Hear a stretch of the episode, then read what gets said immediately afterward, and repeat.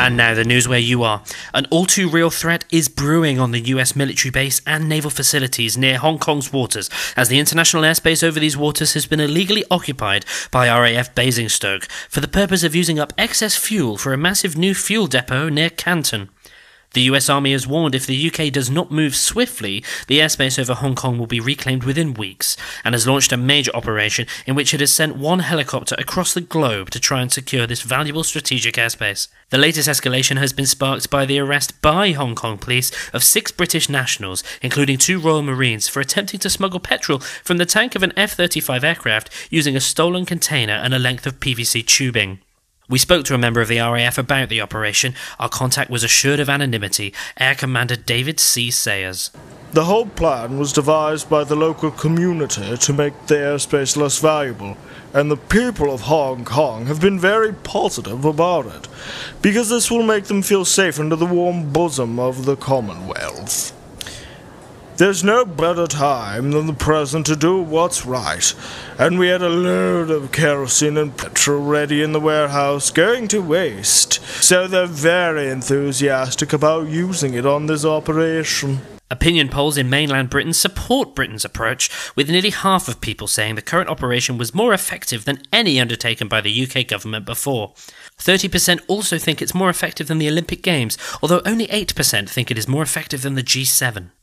In domestic news, and the latest news about an apparent scandal at the police force has been reported by one local television channel, with sources saying the officer suspected of breaking into a home on June the 21st in order to snatch £12 worth of pornography was one Paul Wadder of Trenchtown Station.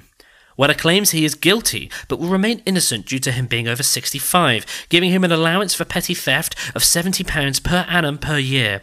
The police had attempted to prosecute him, but after interviewing a number of witnesses, they had become distracted and irritable. From next year, all children in England should take their vaccinations against Whoopi Goldberg. This is part of Operation Mockingtail, aimed at those likely to become susceptible to the contagious and extremely painful syndrome called whipped creamitis, whereby the hands become swollen and often covered with meringue and sugar crumbs. Dr. Tom Watson, a lecturer within the New York Royal Infirmary and chairman of his local baking society, said of the new news This can be serious and requires intensive intervention.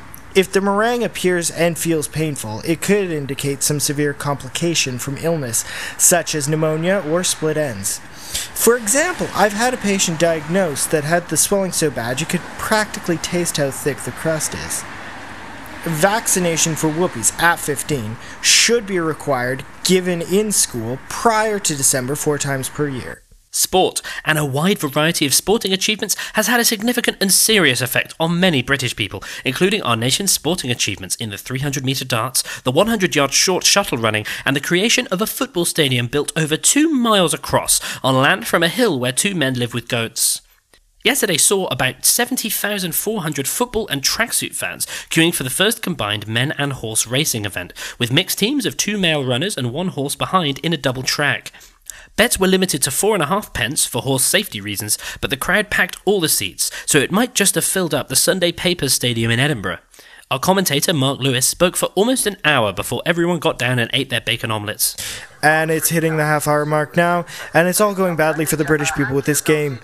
The horses are just out of control. They need to be tacked down onto the ground, otherwise, there won't be anything else going on. It's just not an even contest at all. All the horses are at different weights. It's impossible to keep everything even. What a disaster! Finally, the weather, and it has remained relatively cooler all day. We're looking back into it with heartaches. It was a little chilly and wet last night, so there was a wee little gust of wind as the track came in over the hills of Flanders, so this might warm up the temperatures at this junto.